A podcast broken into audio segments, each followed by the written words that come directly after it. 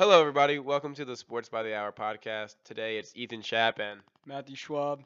and our topic is uh, our week two reactions to the 2019 NFL season. The first game we're going to be talking about is the Baltimore Ravens versus the Arizona Cardinals.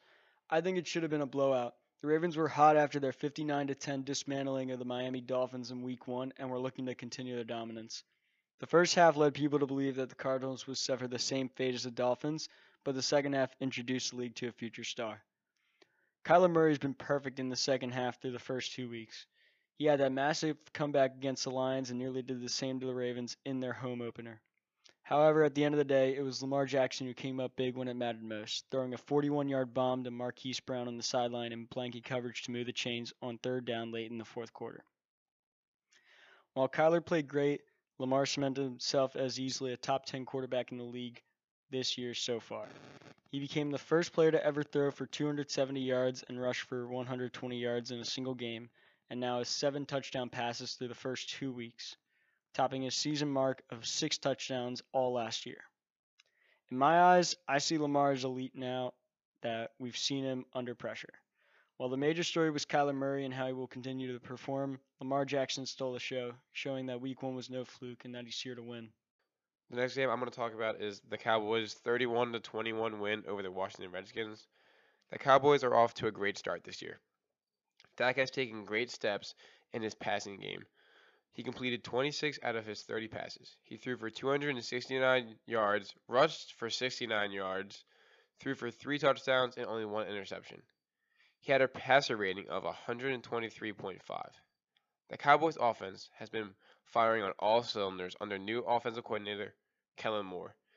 They had 474 total yards compared to the Redskins' 255 yards. Dak and Amari, Dak and, Dak and Amari Cooper connection has grown since last season. Michael Gallup has also taken the next step in his career. They have a healthy Randall Cobb who brought a speed element to their offense.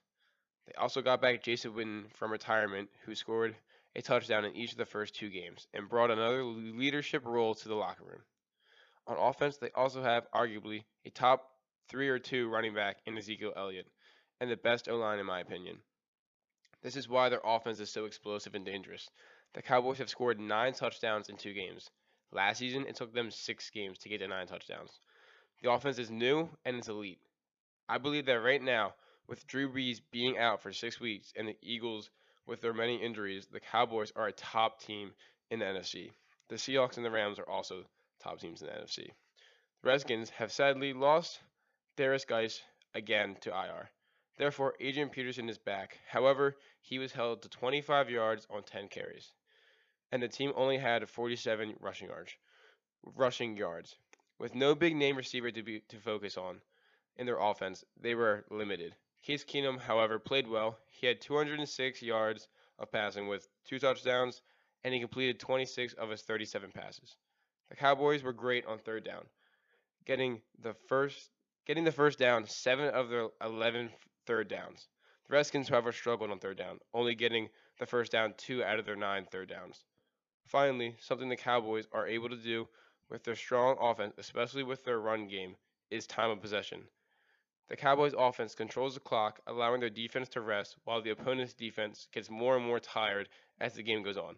The Cowboys' time, time of possession in this game was 33 minutes and 22 seconds to the Redskins' 26 minutes and 38 seconds. So the next game we're going to be talking about is the Cleveland Browns and New York Jets.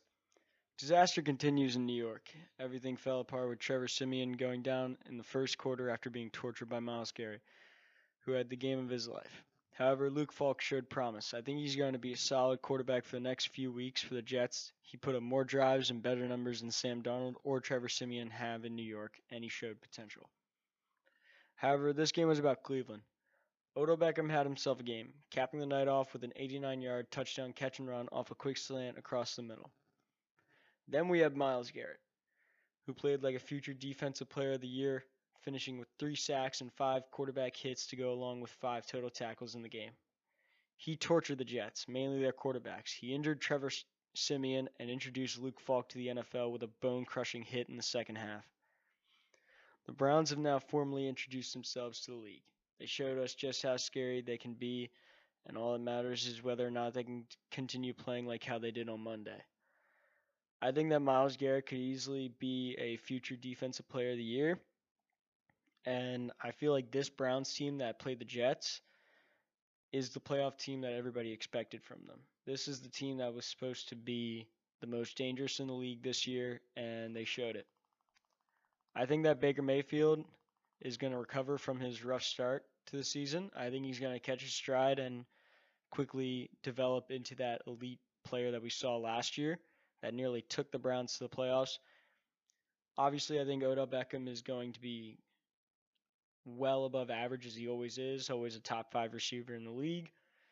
And I think a surprise for everybody is going to be just how impactful Jarvis Landry is to this offense.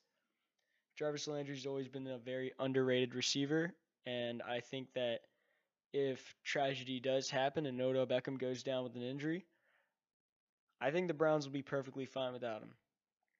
I think Jarvis Landry is more than capable of carrying the weight of the receiving core on his back. And I think that even without Odell Beckham, the Browns could still make the playoffs. But obviously they have him and they are they're looking dangerous. The next game we're going to talk about is the uh, Oakland Raiders and the Kansas City Chiefs. Uh, the Chiefs won this game 28 to 10. Patrick Mahomes is on, is on another level. The man had 278 passing yards and four touchdowns in one single quarter. He ended the day with 443 passing yards and completed 30 out of his 44 throws, and he got a passer rating of 131.2. He did all of this without his number one deep threat, Tyreek Hill, being out due to a shoulder injury. The Raiders actually got off to a fast start, scoring three on their first drive and then seven on their next drive, making it a 10 to 0 game. But then they never scored again. The Chiefs put up 28 points in the second quarter, and then they didn't score again. There wasn't a single point scored in the second half of this game. The Chiefs defense actually played well, sacking Carr three times and hitting him five times. The Raiders defense got deep, got beat deep, which makes sense because Mahomes obviously is a super dangerous quarterback when throwing the deep pass, but also their star rookie, uh, their starting rookie, safety, Johnathan Abram, who had an impressive week one against Denver, was out with his own sh- shoulder injury.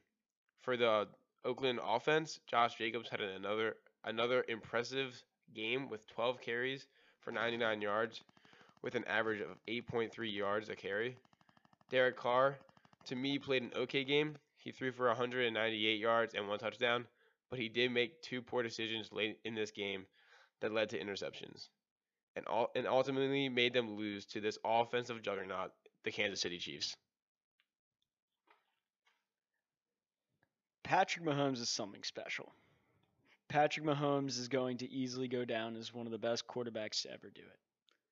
His talent is unmatched. He is the most gifted quarterback in the entire NFL.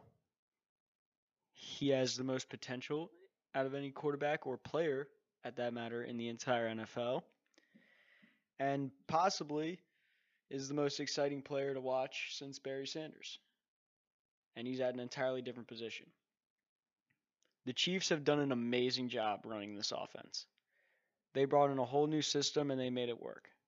They t- they went to the AFC Championship game last year and just barely lost to the Patriots in overtime on a few bad calls and an unlucky coin toss. The Raiders, on the other hand, the Raiders had a fall from grace. The Raiders were a top team in the league a few years ago uh, with Derek Carr, Amari Cooper, and all of a sudden everything fell apart. Jon Gruden came back. He traded away Khalil Mack before even meeting him for the first time. Derek Carr got injured a bunch. Amari Cooper got traded to Dallas. And the Raiders are Raiders are looking for those early first round picks now, but the Chiefs the Chiefs have a system that can last for years to come. Uh, I have a question for you. Um, it has to deal with Jalen Ramsey rumors. Do you think there's any way Jalen Ramsey finds himself onto the Kansas City Chiefs this year? If he does, then there's no doubt in my mind that the Chiefs will win the Super Bowl. Jalen Ramsey is by far the best cornerback in the league, and probably the best cornerback anybody's seen since Darrelle Revis, prime Darrelle Revis. Um, and he has the potential to be even better. He's much quicker. He's got a lot more size on everybody than other corners. He's a hard hitter, and he's one of those only corners in the league that can actually make a tackle consistently. He's like a linebacker playing the cornerback position, and that's something that you don't find every day. The last time that I would see something like that would be watching Rod Woodson highlights on YouTube. So I think Jalen Ramsey is special, and I think that if he does end up on the Chiefs, Chiefs could have Chiefs could have a dynasty in the hand in their hands. Yeah, I think the Chiefs um should be doing everything they can to get Jalen Ramsey. Uh, it was said that the Jaguars wanted two first. Um, I think the Chiefs should jump all over that. Yes, their defense has major holes, but their first round pick this year was going to be a bottom five first round pick, and probably once again next year a bottom five first round pick. So I would send them both. I would do whatever I can to get that man on that defense. So the next game we're going to be talking about is the New Orleans Saints at Los Angeles Rams. What a day for the Saints. A really, really, really, really bad day, but one that was a long time coming. Age is not just a number, and Drew Brees was only getting older and becoming more and more injury prone. No matter how healthy he stayed in previous years, a major injury or even just a minor injury was a long time coming and very much overdue. Aaron Donald Aaron Donald played like Aaron Donald. He played like the the defensive player of the year that we all know him as. Um, last year's NFC Championship game clearly wasn't enough motivation for the Saints because they got destroyed. Um, Jared Goff, for the first time in a while, actually had a decent game. And Todd Gurley finally started to do Todd Gurley type things for the first time in a while. That involved bullying any person who dared to step in his path. Teddy Bridgewater is now also the starting quarterback for the Saints, and honestly, I can't wait for him to play. I've always been a fan of Teddy Bridgewater. I think that his time in Minnesota was cut short from a dirty hit and from injuries.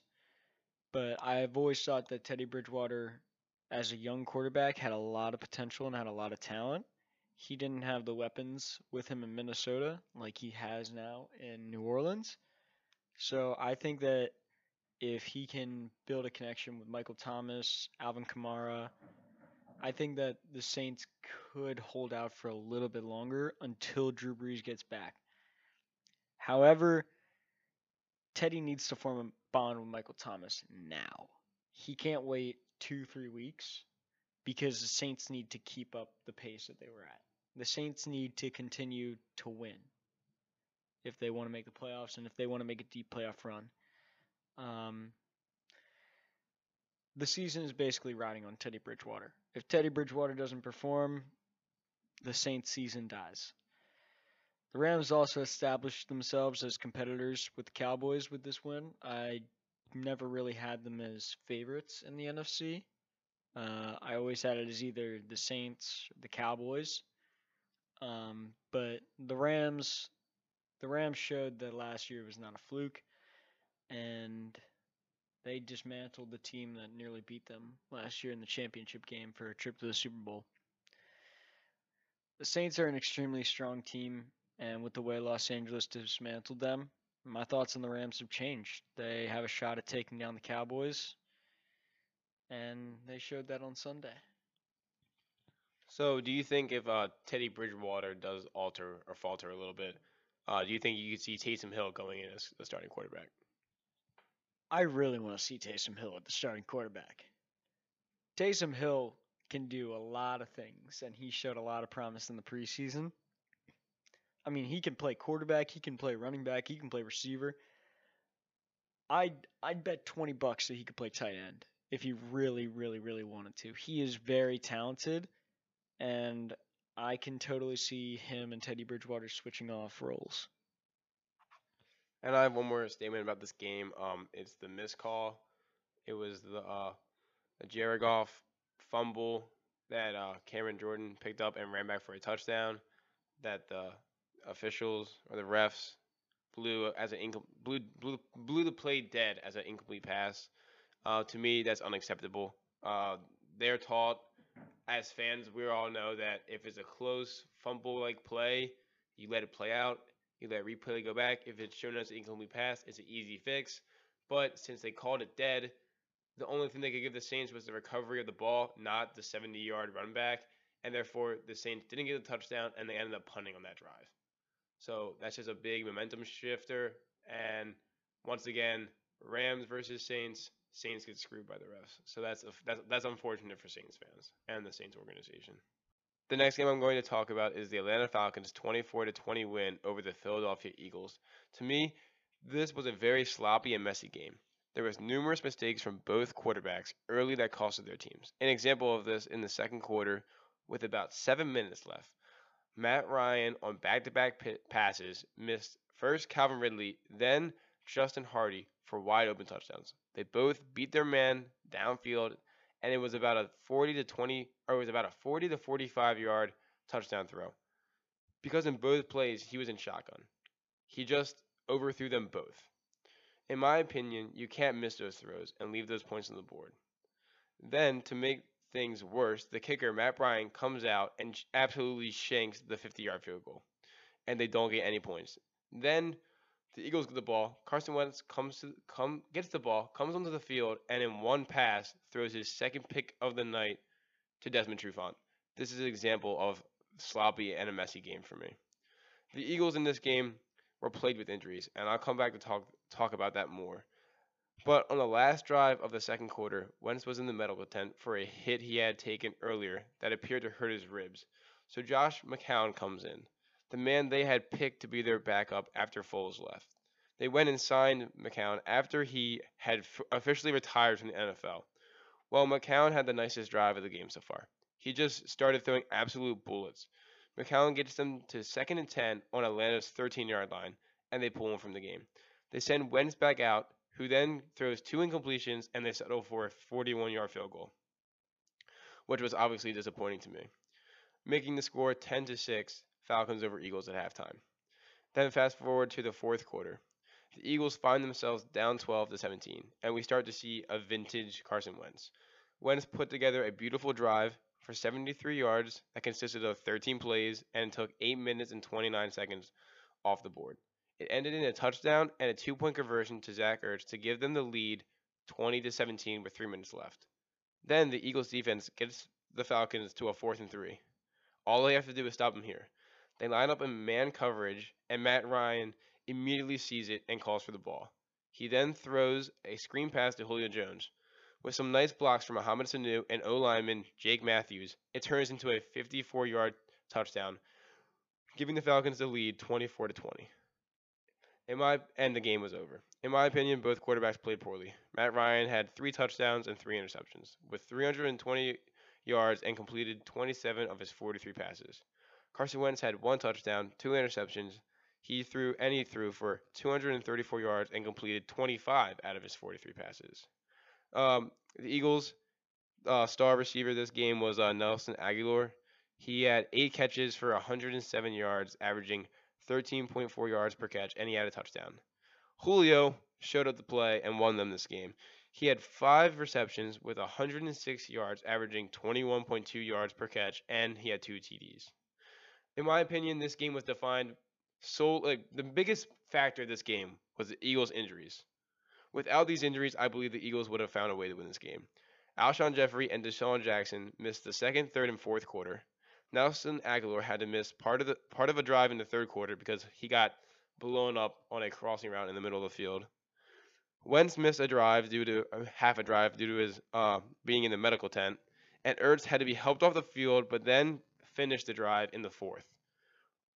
All of their star players on offense, besides their offensive line, were in some way hurt and had to play through it. So, something that we've been wanting to talk about is Larry Fitzgerald. He has been having an absolutely extraordinary season so far. Back to back games to open the season with 100 plus receiving yards. One game, uh, week two, with five catches for 108 yards and week one, uh, eight catches for 113 yards. Larry Fitzgerald is 36 years old. Nobody should be doing things that he's doing at this age. Jerry Rice was great up until he retired. That's the only other player that's been doing the things that Larry Fitzgerald is doing.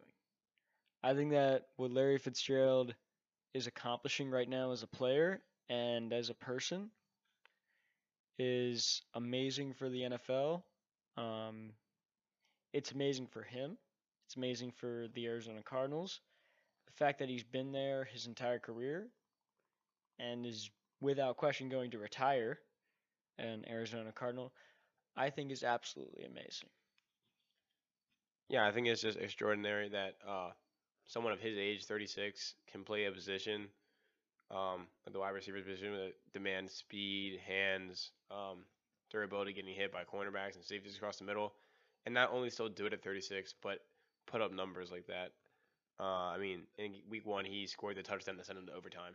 Uh, he's still clutch, uh, reliable target. I mean, he's the best player on the Cardinals. I think he's been the best player on the Cardinals since the day he got drafted. For all, for all those years, I mean, you had you had Kurt Warner and you had uh, Boldin and what's it called, Palmer at some point. That was actually decent, but Larry Fitzgerald, man, he's just been a beast since he started, and uh, I'm loving that he. I love to see how well he's been doing this season. The last thing in week two that I want to talk about is uh, Ben, ben Roethlisberger went down with an injury. Uh, he injured his elbow and had surgery, and he's out for the rest of the season. Uh, for the 0-2 Steelers, this means trouble. Uh, they were struggling with him, or yeah, they're struggling with him. So without him, you only expect that they're going to struggle more. Uh, the loss of Ryan Shazier, Antonio Brown, and Le'Veon Bell over the last three years has really hurt this team. Um, honestly, they can take a bright spot from it. They do have Mason Rudolph, who they drafted uh, two years back. He came in for this game. He uh, he ended the game with a completion percentage of 63.2. He threw for 112 yards. He had two touchdowns and one interception with a QBR rating of 92.4. And honestly, I don't think you can really ask for much more from a backup quarterback that just gets thrown into a game against uh, a very good, especially defensively team, being the Seattle Seahawks. Uh, my overall like thoughts on it is that the Steelers are going to struggle this season. Uh, I would still keep them at third in the division and missing the playoffs. Some could say they could fall below the Bengals when AJ Green comes back healthy. But yeah, for Steelers, uh, it's a rough sight to see Ben Roethlisberger go down, especially that this might be his last year or one of his last years of his career.